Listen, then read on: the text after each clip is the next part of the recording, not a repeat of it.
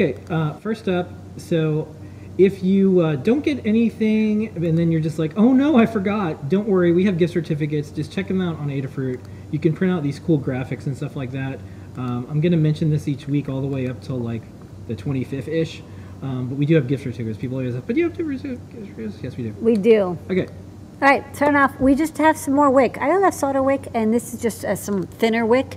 Uh, it comes, this is about uh, one millimeter wide, comes in a roll about one and a half meters long, like five feet. Uh, it's low cost, easy to use, great for reworking along with a solder sucker. These are perfect for fixing up your mistakes. All right, next up.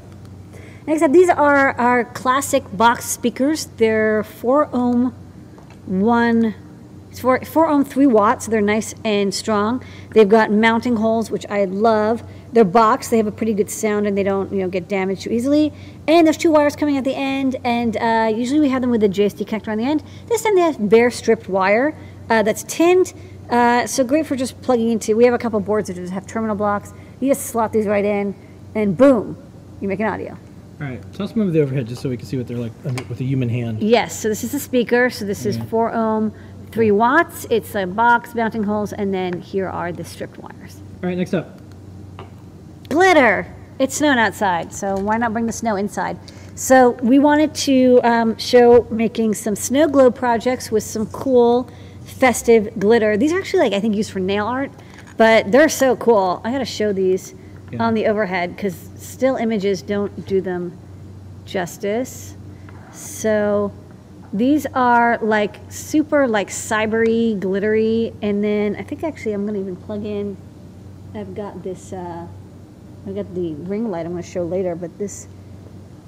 Like oh, so cool. So they have like a beautiful shimmery effect, and then uh, you can uh, fill your snow globe with them, and you've got snow.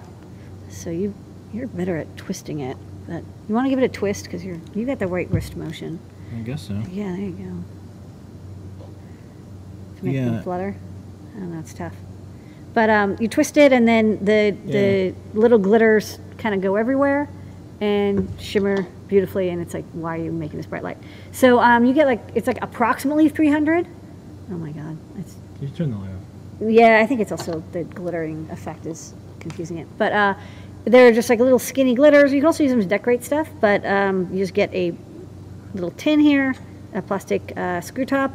I'll never fit these back in. If you drop some, it's okay because there's a lot. Glitter. That's that. Okay, next up. This ring light, which I was just showing, that was so bright, the camera got confused. So these are actually used for microscope lights, and we actually just like the ring light part. Um, it basically you give it nine volts, and it gives you this very nice diffused, neutral, you know, white color. Um, let me show it on the overhead. You can also take it apart if you like. It, it does come with a nice protective uh, metal case. So inside are like a couple hundred like little 0603 LEDs. It's got a 2.1 millimeter DC jack on the end. Uh, I plug it in, it's to freak out. It's incredibly bright, um, but it, it's very even, which is nice, and it gives you uh, shadowless uh, lighting effects. So you know, sometimes people use it on microphones, sometimes uh, microscopes. Sometimes people use these on cameras or video lights, but it's just a great little ring light. Um, doesn't have a dimmer because the dimmer wasn't that great, so we decided to not stock the dimmer. But you can dim it yourself with a PWM signal. I thought this would be more for DIY projects because you can always just you know buy ring lights if you want. But uh, just getting the ring light element, I thought would be handy for like costuming or science projects or I don't know, just something neat. So ring lights. Okay, next up. Ooh, then we got the BitBot. So this is a um, little robot that you can build for a microbit. And it's called the Pi Buggy, I think. I'll get the name right because it's on the inside. But it's, uh, I think the Pi Buggy, and you, uh, it's solderless. It comes with um, two continuous rotation servos on the side. It bolts on the front here. It maybe uses like those SMT standoffs, which I love. It's got uh, two NeoPixels on the bottom, uh, kind of a classic uh, ball uh, caster. And uh, you can program it with your microbit or you can control it remotely. You can code it in uh, MakeCode. Probably also you can code it up in MicroPython. But we got little, we have just doing a little square, square dance. But it's, it's cute and it's fairly low cost, so it's not like, you know, if you're gonna buy a $17 microbit, you don't wanna spend 50 bucks for the robot. So check it out. It's a really cute little uh, BitBot. Takes about a half an hour, maybe an hour to build if you don't have a lot of experience with um, putting stuff together. But it's an easy build. Star of show tonight besides you, Lady Ada, and our community. USB-C is here. Well, we've been actually using USB-C in a couple boards. We're still in the transition period, so you're going to see maybe one or two more boards with micro B as we transition to USB-C. But USB-C, we have a guide on it. Uh, it's great because it's reversible. It can handle high currents. It can handle high voltages. Um, it's very strong, and also um, modern computers are all kind of coming with USB-C ports. So uh, we wanted to put in the store a 10 pack of the connectors that we use because folks have been asking about them because these are very nice low cost connectors that are basically they're not designed for like DisplayPort users or Thunderbolt. They're like, okay, you just want USB data and power. You can see it here with our STM32 uh, F405 Feather, which is the first board we use USB-C with, um, other than just like a simple breakout. Um, and uh, let me grab a USB-C connector so I can. Yeah, and by the way, we have a um, huge guide on learn.adafruit.com all about USB-C. We looked for some type of resource out there Yeah. and couldn't find one. So, um, and we also have an article coming out in 2600 soon Yeah. about USB-C. But there's things like alternate mode and the length of the cable matters and the different types. And there's 3.2, Rev 2, Gen 2.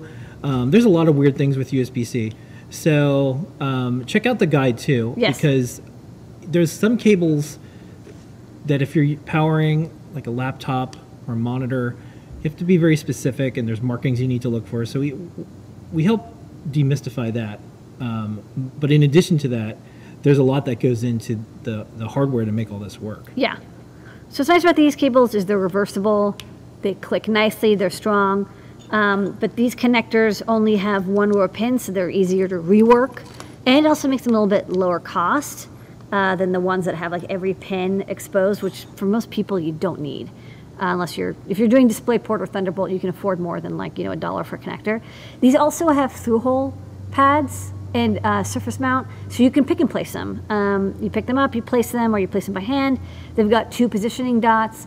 They've got um, the pads on the end here. I think it's like 16 or so different connectors. Uh, and then these four through-hole pads, they go through the PCB and they make it um, mechanically strong. So if you plug it in, because it is, this is an anchor point, they don't snap. I mean, if I really tried, I'd probably tear the PCB in half. But uh, they're pretty strong and they don't really move anywhere, and they, they are defended against shear and, and pulling force. So uh, if you'd like to use these, we they have a pack of 10 of these connectors. Uh, these are loose, but they'll come in uh, uh, tape when you get them. And that's USB-C connectors. Okay, and with that, Lady Ada is Yes. Want to recap? yeah. Let's recap. New, new, new, new, new, new. Gift certificates. Get them if you forget to get someone something. That's very succinct. Uh, we have solder wick in a thinner option, now about one millimeter wide. We have a four ohm, three watt speaker in a box to really like with mounting holes, and it's got tinned and stripped wires at the end for easy terminal block usage. This uh, snowflake glitter is great for making snow globes, decorating your project. They kind of have this beautiful shimmery effect. They're so cool. This ring light is uh, intended for use with the microscope, but I think you guys are going to come up with something cooler for it. Give it 9 volts. It gives you incredibly bright but even lighting all the way around. This bit buggy, uh, put it together and plug on your microbit. Uh, no soldering required, and you can make a remote controlled or programmable robot. Comes with tools even. And a 10 pack of USB C connectors. We like these connectors. They're easy, they're fairly low cost, they're half through hole, half surface mount. They're kind of the nicest USB C connectors. We recommend them. People have asked where we got them from, and now we have them in the shop. Half through hole, half surface mount, half bare. All USB C.